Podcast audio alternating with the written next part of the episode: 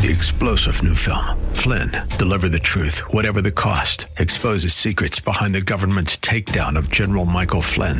Flynn knew what the intel world had been up to. He ordered the first audit of the use of contractors. This set off alarm bells. He told the truth. He was the most dangerous person for Donald Trump to hire. They had to get rid of Flynn.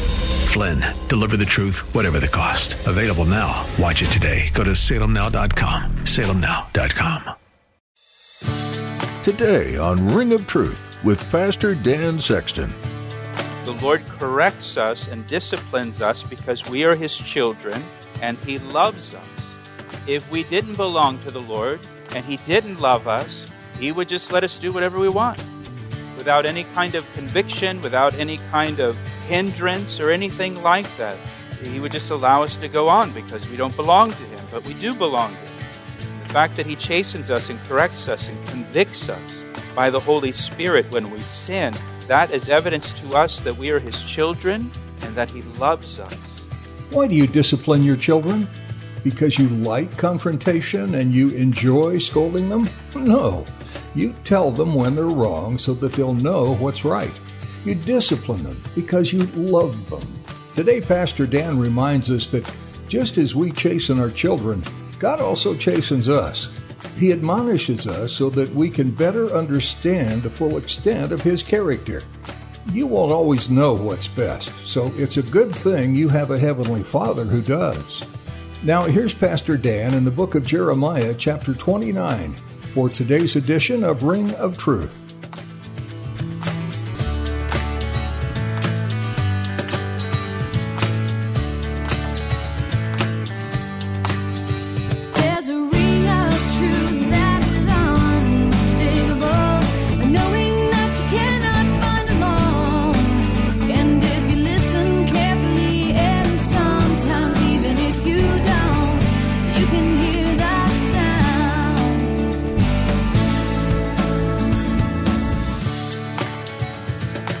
Just as a reminder, just to give you the context of where we are in Jeremiah, the Babylonians invaded the land of Judah and the city of Jerusalem on three separate occasions. And with each invasion, they took captives, they took spoils with them back to, to Babylon. And so uh, the deportation to Babylon happened in three separate waves. And so some of the people of Judah have already been carried off to Babylon at this point.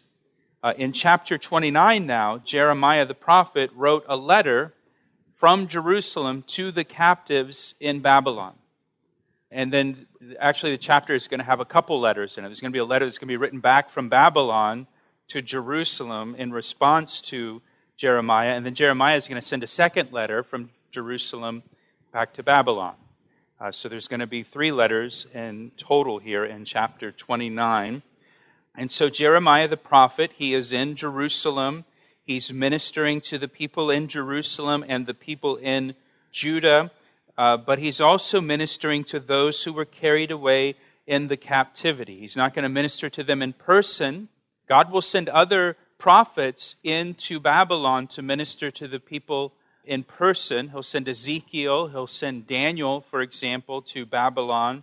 Uh, but Jeremiah, he doesn't go to Babylon, but he still ministers to those in exile through a letter. He writes a letter to them, uh, which I think just reminds us that uh, even if you can't see someone face to face and minister to them in person, you can still write them a letter or an email or a text message and minister to them that way. That's what Jeremiah does.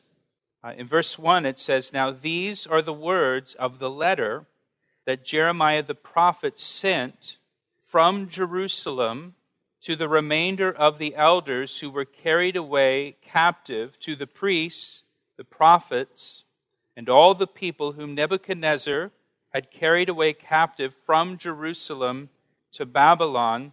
This happened after Jeconiah the king, the queen mother, the eunuchs, the princes of Judah and Jerusalem, the craftsmen, and the smiths had departed from Jerusalem. And so Nebuchadnezzar carried away the leaders of the nation of Judah. They're mentioned there in verse 1 the priests, the prophets, as well as the craftsmen, uh, the smiths, the princes, they're all carried away. He carries away the leaders, he carries away the craftsmen, he carries away the smiths, and we talked about this in a previous study when this took place.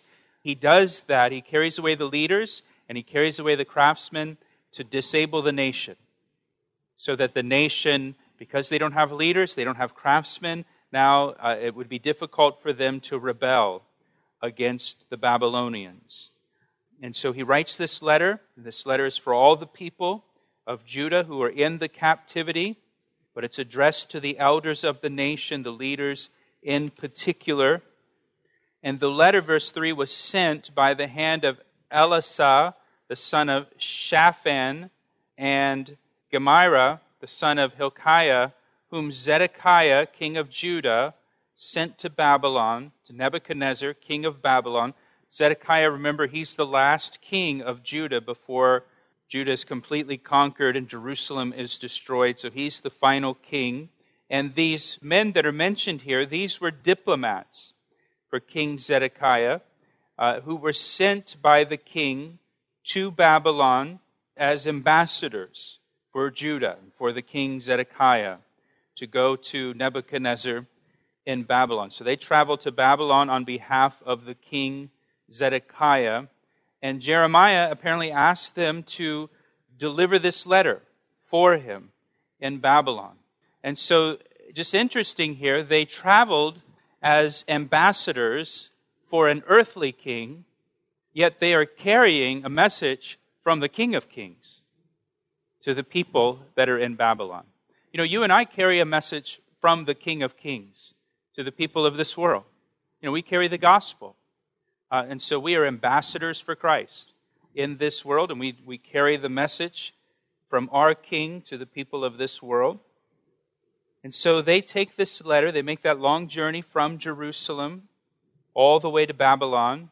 And then here is the letter in verse 4. Here's, here's what the letter said Thus says the Lord of hosts. And notice Lord is in all capital letters in your Bible. It's Yahweh. Thus says Yahweh, the God of Israel to all who were carried away captive. Notice what it says whom I have caused to be carried away from Jerusalem to Babylon.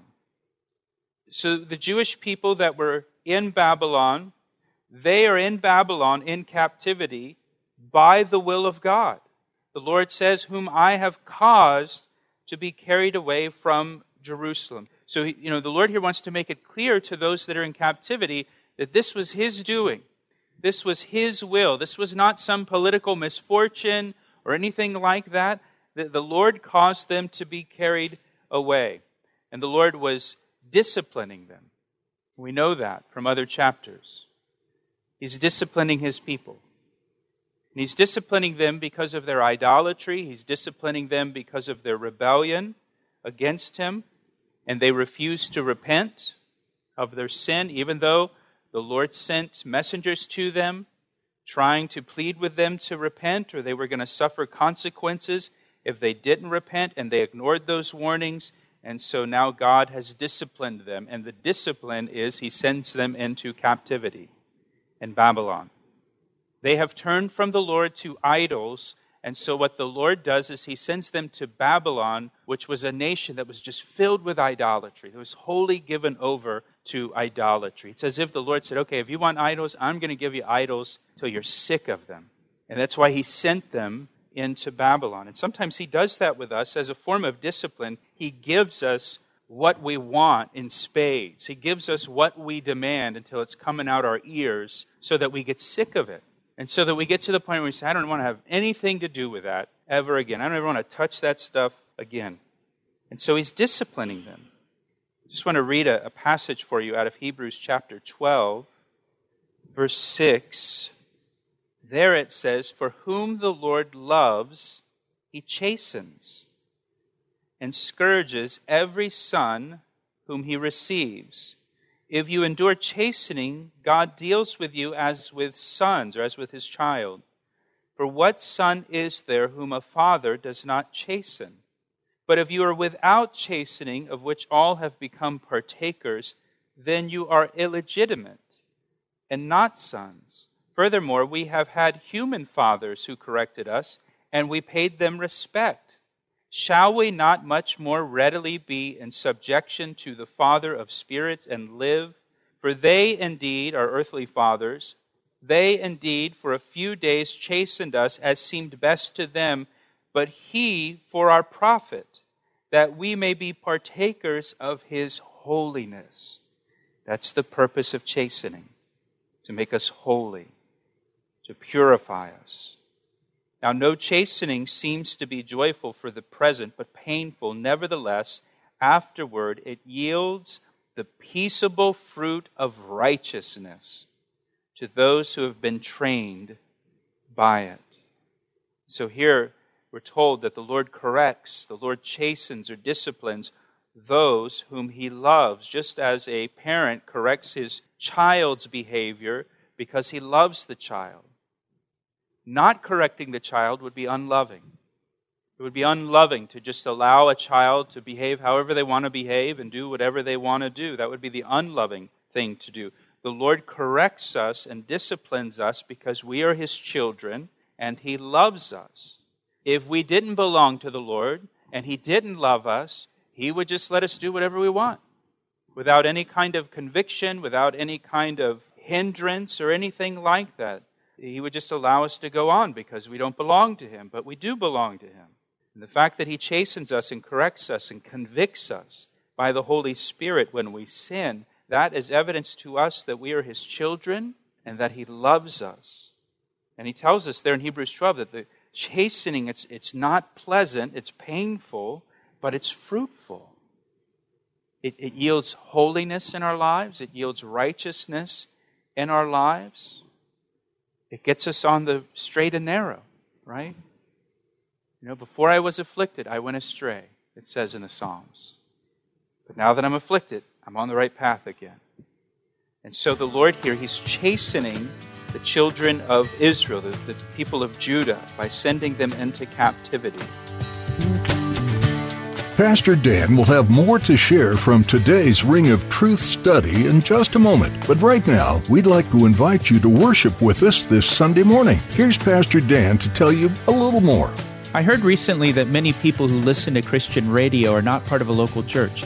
Hey, if that's you, I'd like for you to join us this weekend as our guest at Calvary Chapel, located in Columbia, Maryland. The teachings you've enjoyed here on Ring of Truth are from messages I've shared with the congregation at Calvary Chapel. We have two meeting times on Sundays at 9 and 11 a.m. Uh, you can find out more and get directions at our website, calvaryec.com. That's calvaryec.com. Now let's get back to today's message on Ring of Truth. Now he goes on in the letter in verse 5. He says, Build houses and dwell in them. Again, he's writing to people that are in Babylon.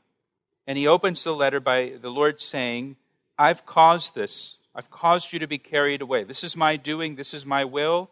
Now in verse 5, he says, Build houses and dwell in them, plant gardens and eat their fruit, take wives and begat sons and daughters and take wives for your sons, and give your daughters to husbands, so that they may bear sons and daughters, that you may be increased there and not diminished. And seek the peace of the city where I have caused you to be carried away captive, and pray to the Lord for it. Pray to Yahweh for that city, for in its peace you will have peace. Now, we saw in the previous chapters that the false prophets were giving the people false hopes. And the false prophets were saying to the people that you're going to be in Babylon a very short time. No need to settle down, no need to put down roots. You're going to be there a very short time. In fact, we saw in the last chapter, chapter 28, verse 3, that one false prophet in particular said that the captivity will last no more than two years. That they will be in Babylon for no more than two years, and then they'll all return back to Judah, along with all of the spoils that the Babylonians took from Jerusalem, and they're all going to come back. And of course, you can imagine the people that are in Babylon, they didn't want to be in Babylon. They wanted to be back home in Judah and in Jerusalem. And so, what these false prophets were saying, it agreed with what they wanted. It agreed with the desire of their own hearts. And so they believed those false prophets because it sounded good to them. And quite often, the reason why false teachers are so popular is because false teachers are saying what people want to hear. And false teachers are promoting what agrees with people's hearts. I'm, I'm going to be wealthy. I'm going to be prosperous. I'm going to be a rock star. I'm going to be a super whatever. You know, yes, I want that. That sounds great. And they're just, they're just preaching to the desire of man's heart. And that's what these false prophets were doing. They were preaching to the desires of the people that were in Babylon. They didn't want to be in Babylon, they wanted to be back home. And these false teachers are saying, You're going to go home. It's not going to be long now. Uh, and so, what happened is because of these false teachers telling the people they're going to be there a short time, uh, you're not going to be in Babylon very long, there's no need to settle down, there's no need to put down roots and plan on staying long. And so the, the people didn't. They didn't prepare for staying there. I, I was reading uh, about uh, the Jamestown settlement. You guys remember the Jamestown settlement from like middle school social studies uh, in 1607? in Virginia, I was reading that the Virginia company that started the Jamestown settlement to entice people to go from England to the New World to Virginia, they used false advertising. They told people in England that there is gold just laying on the ground in Virginia. You don't even have to dig for it. And that you can get rich if you go to Virginia because there's just gold everywhere. And so people signed up to go. And they came over to Virginia thinking, I'll just be there a short time. I'll collect my gold, fill my bags with gold, and then I'll return back to England. Of course, you've been to Virginia, there's no gold there, right? Well, of the 214 people that came in the original settlement to Jamestown, eight months later, there's only 60 of them living. Most of them died off because they didn't bother to build a house, they didn't bother to plant crops, because they weren't planning on staying there very long. Well, it's kind of the same thing here with the people in Babylon. And here the Lord tells them, He says to them, Go ahead and settle down. Go ahead and build houses, he says in verse 5. Build houses and dwell in them. Plant gardens. Eat the fruit. Take wives, begot sons and daughters. Get, get married. He says here, you know, settle down. Build houses. Get married. Have kids. Start a family. You're going to be here a while is the idea. In fact, here when he says in verse 5, plant gardens, the word for gardens there, it, it, it means orchards. Orchards. Think about an orchard. He's not telling them plant some tomato plants and in eight weeks you're going to have nice tomatoes. He's saying plant an orchard. Plant some apple trees that are going to take eight years before you have any apples on them. Or plant some olive trees that are going to take 10 years before you have any olives from them because you're going to be there for a while. Get married, have a family. Look what he says here at the end of the verse. He says, Get married, have kids, so that you may increase there and not diminish. Uh, again, the mindset for those people that were there is we're not going to be here long. So we'll just wait to get married. We'll wait till we get back to Judah. We'll wait till we get back to Jerusalem. We'll wait to have kids. We're going to put off having kids for a couple years. When we get back to Jerusalem, then we'll have kids. And he says here, go ahead and get married. Start having your kids now because you're going to be here for a while so that you may increase in number and not dwindle down in number and disappear. And why is God so concerned about them not just disappearing? So that they would continue on as a nation. Because the Messiah is going to come from that nation. The Savior of the world is going to come from the Jewish people. So it's important that they continue on as a people so that all the prophecies about the Messiah can be fulfilled and that they don't just cease to exist as a people. So that brings us to verse 7 here. And he says, And seek the peace of the city where I have caused you to be carried away captive, and pray to the Lord for it, for in its peace you will have peace. He, he says, Seek for the peace of the city in which you are dwelling in Babylon. Don't, don't just hope for the peace of that city, seek the peace of that city. It's, that's an active thing he's describing even though they, they were foreigners in Babylon, even though they were strangers in a strange land, they were to seek the peace of the city where they dwelt in Babylon. They were to do good in their community. They were to be good neighbors to the Babylonians. They were to seek peace, just like us. Right? We're foreigners in this world. Heaven is our home. We're strangers in a strange land, and yet we should seek the peace of our city. You know, we should be good neighbors. We should be good people in the community. And most of all, we should be sharing the gospel, right? The gospel of peace. Because the gospel is the thing that transforms a person's life and will transform a community and a town and a city. And so we should share the gospel with people in our city because that's what's going to bring real change and real peace into our city. Uh, Romans chapter 10, it says, How beautiful are the feet of them who preach the gospel of peace and bring glad tidings of good things. The gospel is the gospel of peace, and it brings peace to people peace with God, peace from God. It makes for a peaceful town, a peaceful city when the gospel has, has taken a hold on a town, upon a people. And look at what he says also. Jeremiah says that the people should pray. Pray to the Lord for the peace of the city.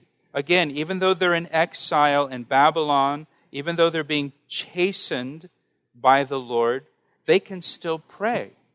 God hasn't forsaken them. God hasn't completely cut them off. Yes, He's disciplining them, but they, they still have access to God. They can still pray, and He says, Pray for the peace of that city, the city in which they dwell. Again, just we should pray for the peace of our city. Whatever town you live in, pray for the peace of that town.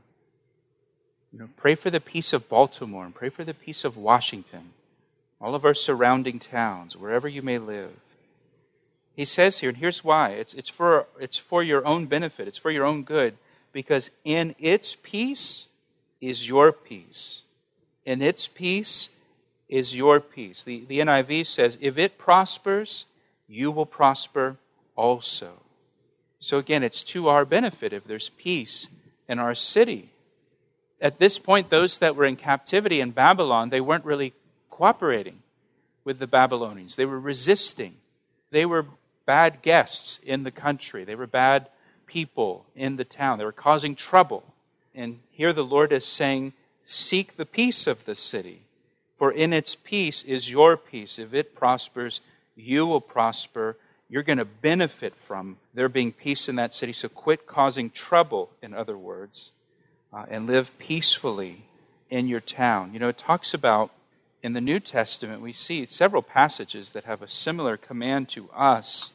I'll just read one to you out of 1 Timothy chapter 2. Therefore, I exhort, first of all, that supplications, prayers, intercessions, and giving of thanks be made for all men, for kings, and for all who are in authority so we're to pray for those that are in authority, for elected officials, that we may lead a quiet and peaceable life in all godliness and reverence. So we should pray for our leaders so that, that we can live a peaceful life. Just a peaceful life where, where nobody's troubling us. We're, we're just kind of free to do our own thing and worship Jesus, and we're not getting hassled by the government or anything like that. And that's what he tells the, them to do in Babylon. Just, just pray for the peace of the city you're in, and the peace of that city means peace for you. He asked me how I know, and I say it rings truer than the finest crystal. We're so glad you joined us today on Ring of Truth as we continue our verse by verse study through the book of Jeremiah. If you'd like to hear more messages from Pastor Dan, please visit our website at calvaryec.com. You can listen to and download a wide range of previous broadcasts or simply subscribe to our podcast. Sometimes life can get busy, and between work, school, family, and all of our other obligations, it's hard to find time to dig deeper into the Bible for ourselves. At Ring of Truth, we've tried to make it a bit easier for you. Our podcast provides you with up to date teachings through the Bible and can be taken with you wherever you go. This way, you'll have encouragement from God's Word throughout the day. You'll find a link to subscribe at our website, calvaryec.com, or just search for Ring of Truth on iTunes. We'd love to hear how Ring of Truth has had an impact on your life, so please let us know by giving us a call at 410 491 4592. That number again is 410 491 4592. When you call, please feel free to share any prayer requests that are on your heart. We'd be happy to pray with and for you. We also appreciate your prayers for this radio ministry. Please tune in next time as Pastor Dan continues teaching verse by verse, chapter by chapter, through the book of Jeremiah, right here on Ring of Truth. See the signs and I recognize the